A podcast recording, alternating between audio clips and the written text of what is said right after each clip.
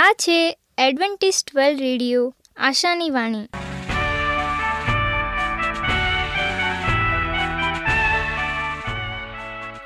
હું ગામિત સ્નેહા, અમારા આજના પ્રસારમાં તમારો હાર્દિક સ્વાગત કરું છું. આજે તમારા માટે અમે ખૂબ સુંદર, સ્વાસ્તિક અને આત્મિક વિચારો લાવ્યા છીએ. પણ તે પહેલાં સાંભળો દેવની સ્તુતિ માટે આ ગીત.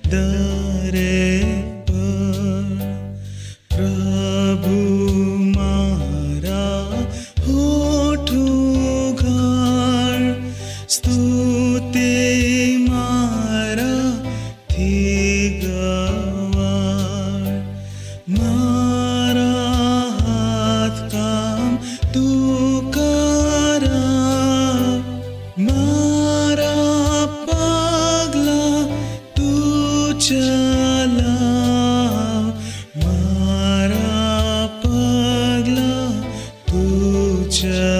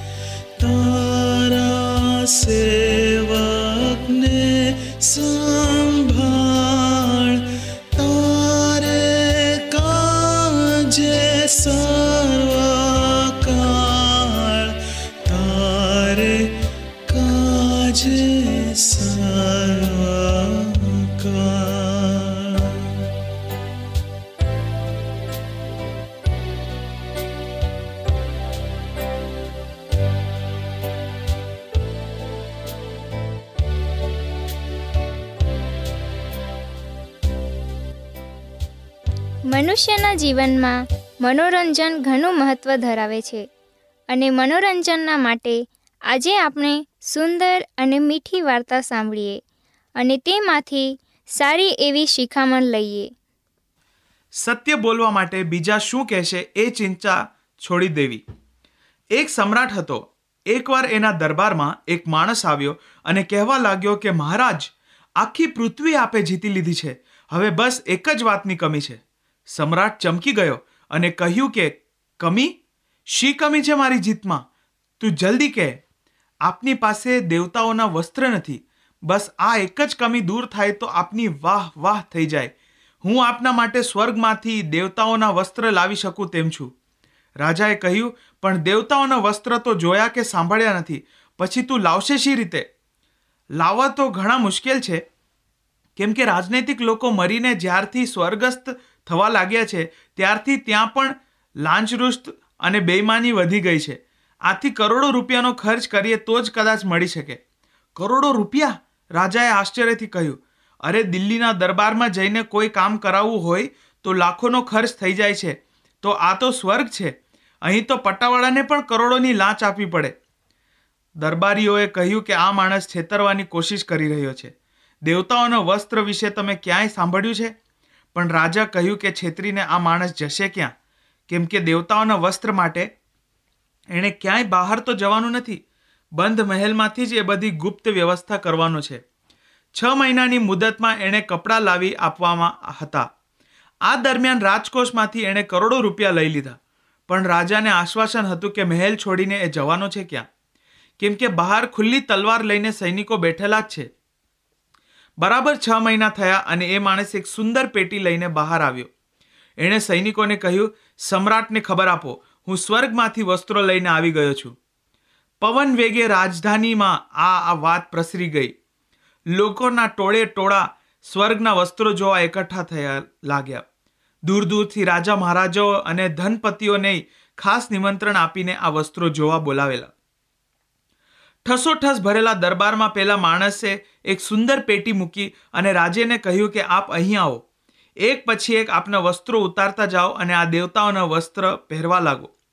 પહેલા પાઘડી ઉતારીને પોતાની પેટીમાં મૂકી દીધી અને પેટીમાંથી ખાલી હાથ કાઢીને એ માણસ બોલ્યો, આ દેવતાઓએ આપેલી પાઘડી છે. દેખાય છે ને આપને? કેમ કે સ્વર્ગમાંથી નીકળ્યો ત્યારે દેવતાઓએ કહેલું કે આ વસ્ત્ર માત્ર એમને જ દેખાશે જે પોતાના જ પિતાથી ઉત્પન્ન થયા હોય. પાઘડી તો હતી નહીં, પણ હવે કરવું શું? ના કહે તો પોતાના પિતા વિશે સૌને શંકા જાય. એટલે રાજાએ કહ્યું, હા, દેખાય છે. દરબારીઓએ પણ ગરદન ઊંચી કરી જોયું. પાઘડી તો હતી નહીં, પણ સૌ શોધ પોતાના મનમાં જ સમજતા હતા. અને કોઈને પોતાના પિતા વિશે શંકા ન જાય, એ મોટે મોટેથી વાહ વાહ કરતા હતા. એક પછી એક વસ્ત્ર ઉતારવામાં આવ્યા. રાજા બિલકુલ નગ્ન બની ગયો. પણ કોઈ સાચી વાત કહેવા તૈયાર નથી.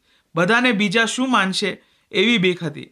રાજાને થયું કે ભલે હું નગ્ન બની ગયો, પણ બીજા બધાને તો મારા વસ્ત્રો દેખાય છે, એટલે વાંધો નથી. પેલા માણસે એક પછી એક એમ બધા વસ્ત્રો પોતાની પેટીમાં મૂકી દીધા. અને એની જગ્યાએ નહીં દેખાતા સ્વર્ગના વસ્ત્રો સમ્રાટને પહેરાવી દીધા. અને છેલ્લે બીજી એ ઘોષણા કરી કે સ્વર્ગમાંથી પહેલી જ વાર પૃથ્વી પર આ વસ્ત્રો આવ્યા છે, એટલે નગર આખામાં રાજાની શોભાયાત્રા કાઢવાની છે. રાજા પણ શું બોલે? કોઈ કશું બોલી શકે તેમ હતું જ નહીં. સત્ય બોલવા માટે બીજા શું કહેશે? એ ચિંતા છોડી દેવી પડે છે અને એવું સાહસ ભાગ્યે જ કોઈકમાં હોય છે. રાજાની શોભાયાત્રા નીકળે એ પહેલાં દાંડી પીટીને કહી દેવામાં આવ્યું કે સ્વર્ગના સુંદર વસ્ત્રો એમને જ દેખાશે જે પોતાના પિતાથી ઉત્પન્ન થયા હોય.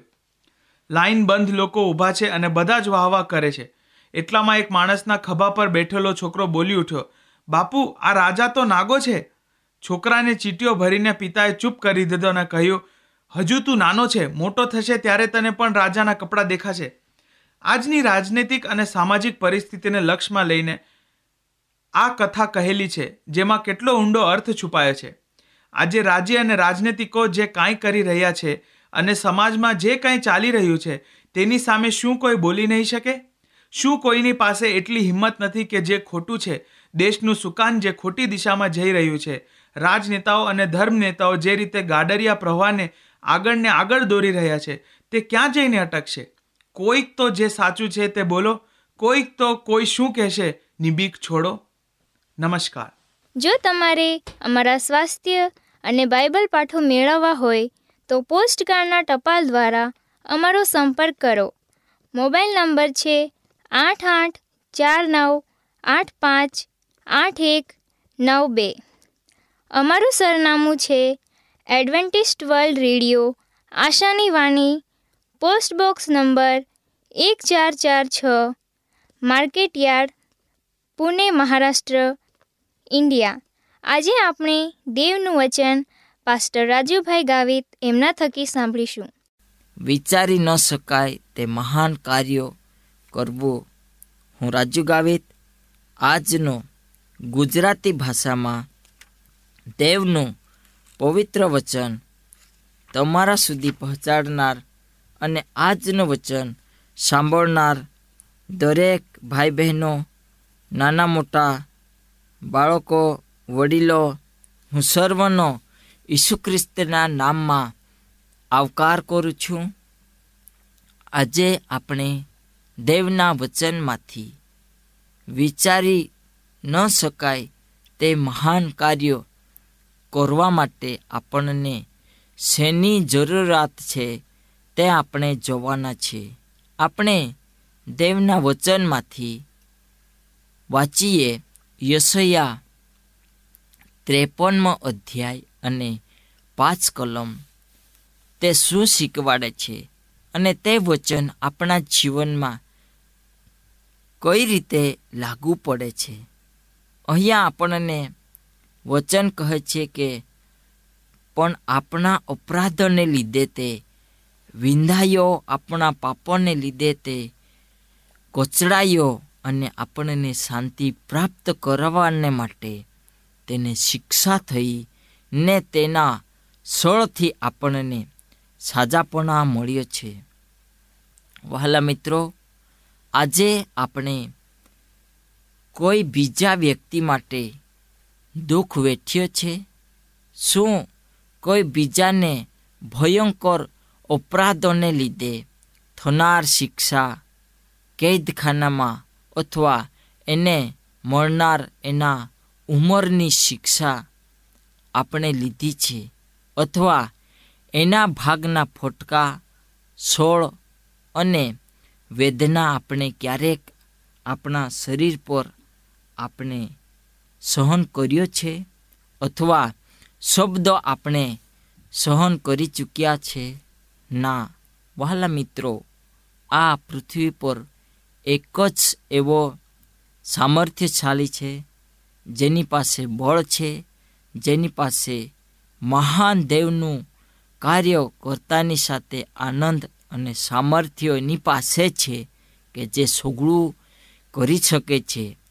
હવે આપણને આ પૃથ્વી પર દેવે પસંદ કર્યા છે અને તેનો શબ્દો, તેનું જ્ઞાન અને તેને કરેલા કાર્યો અને તેના વિશે લખવામાં આવેલા મહાન સાક્ષીના વચનો આપણે સાંભળ્યા છે.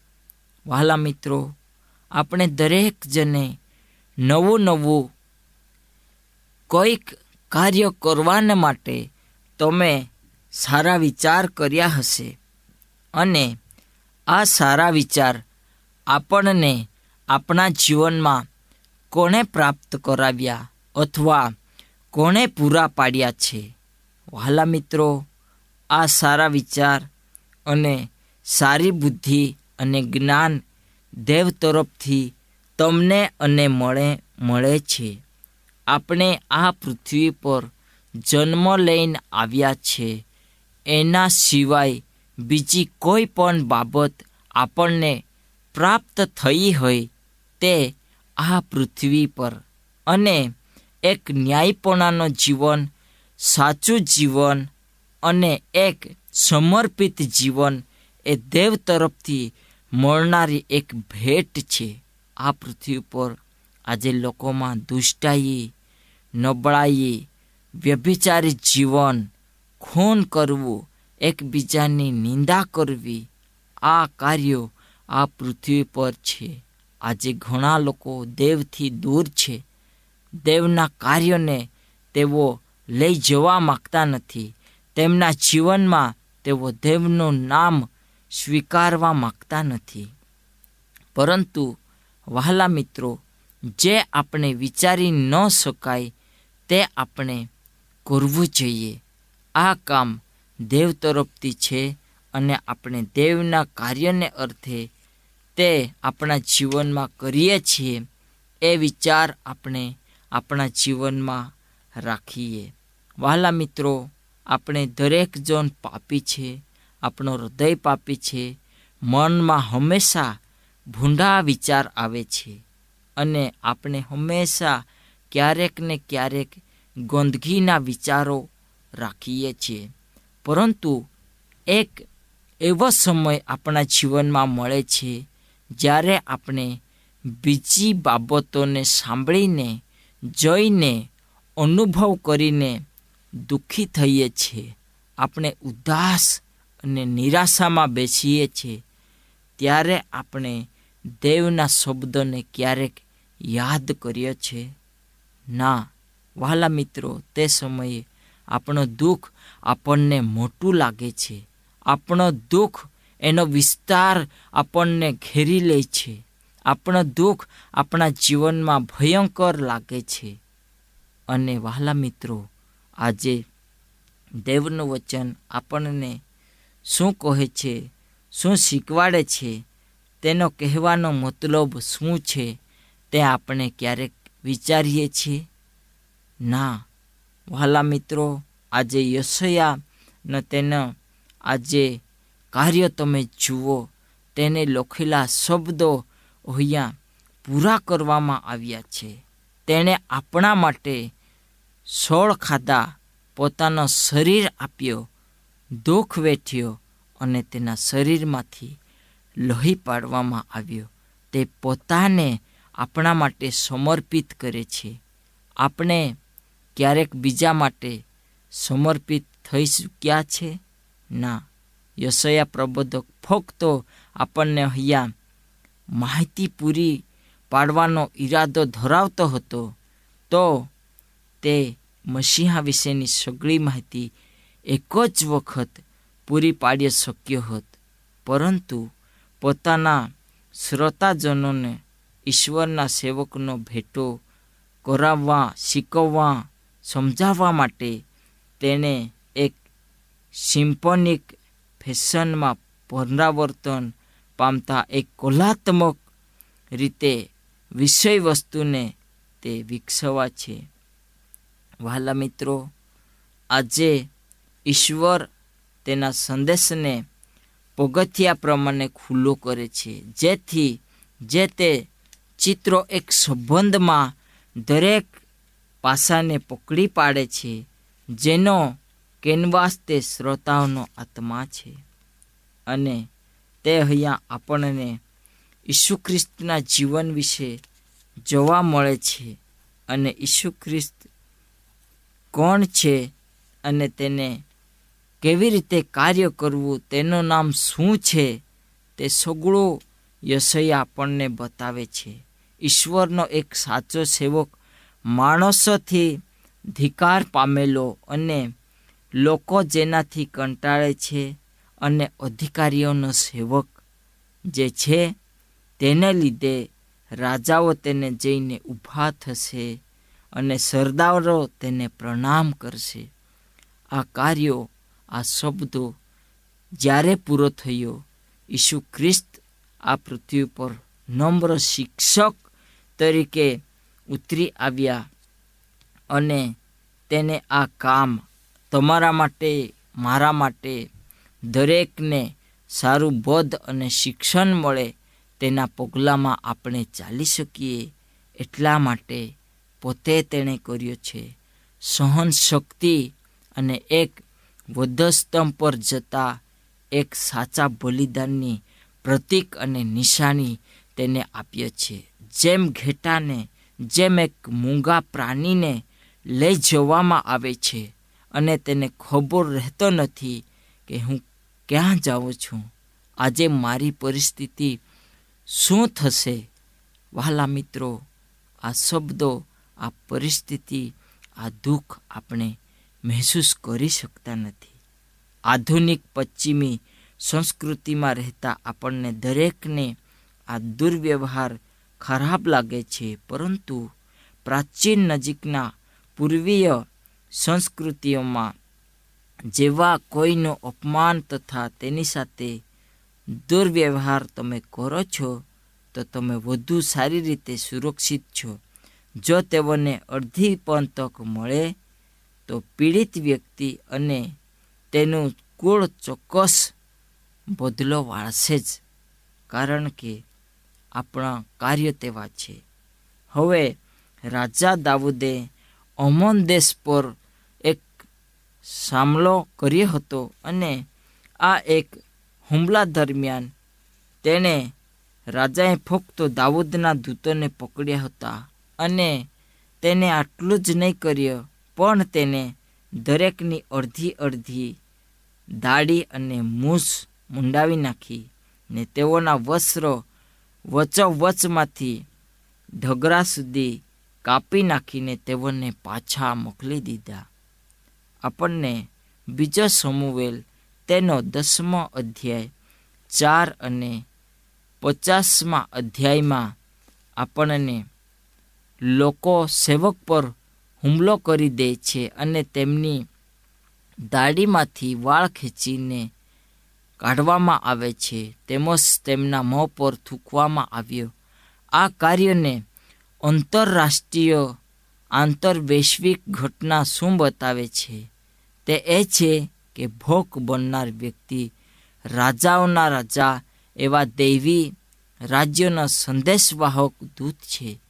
હકીકતમાં યશયા નવ, છ અને સાત આપણને જોવા મળે છે. સેવકો ફોકરાઓની સાથે સરકાવતા આપણે શોધી કાઢીએ છીએ અને તેને માન, મહિમા, ગૌરવ, સન્માન મળવો જોઈએ.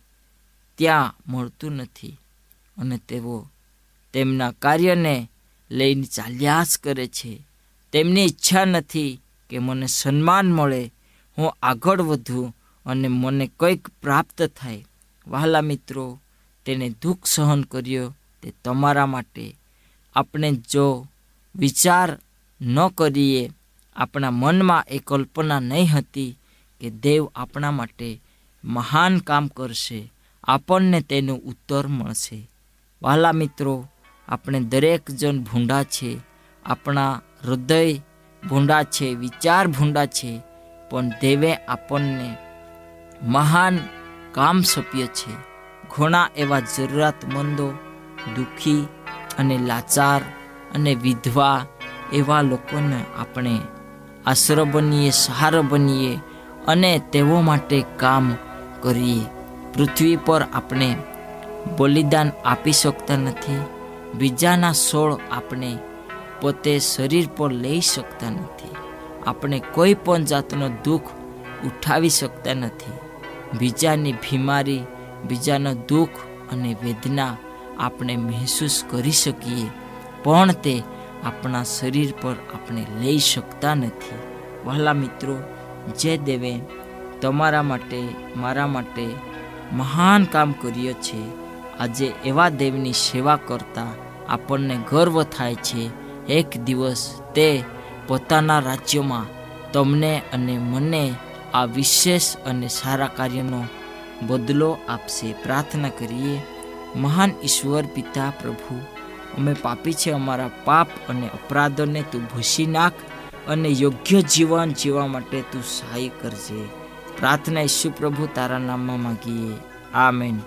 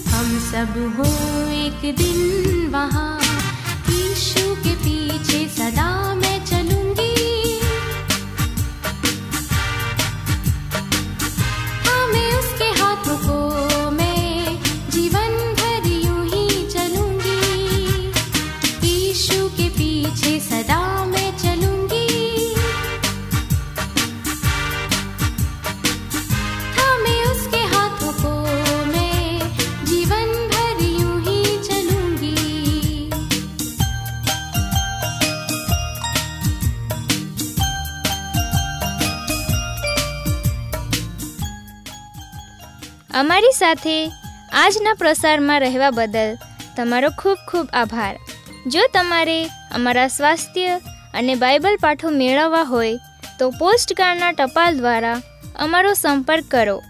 મોબાઈલ નંબર છે આઠ આઠ ચાર નવ આઠ પાંચ આઠ એક નવ બે. અમારું સરનામું છે એડવેન્ટિસ્ટ વર્લ્ડ રેડિયો, આશાની વાણી, પોસ્ટ બોક્સ નંબર એક ચાર ચાર છ, market yard, Pune, Maharashtra, India. બાઇબલની અભ્યાસની વધુ જાણકારી માટે અમારો સંપર્ક કરો. આ છે અમેઝિંગ ફેક્ટ્સ ઈમેલ આઈડી છે રાજુ ગામિત સાત ચાર ચાર ત્રણ એ જીમેલ ડોટ કોમ આ સાથે અમારો આજનો કાર્યક્રમ અહીં જ સમાપ્ત થાય છે. ફરી મળીશું આ જ મીટર બોર્ડ પર ક્યાં સુધી પ્રભુ તમારી સાથે રહે?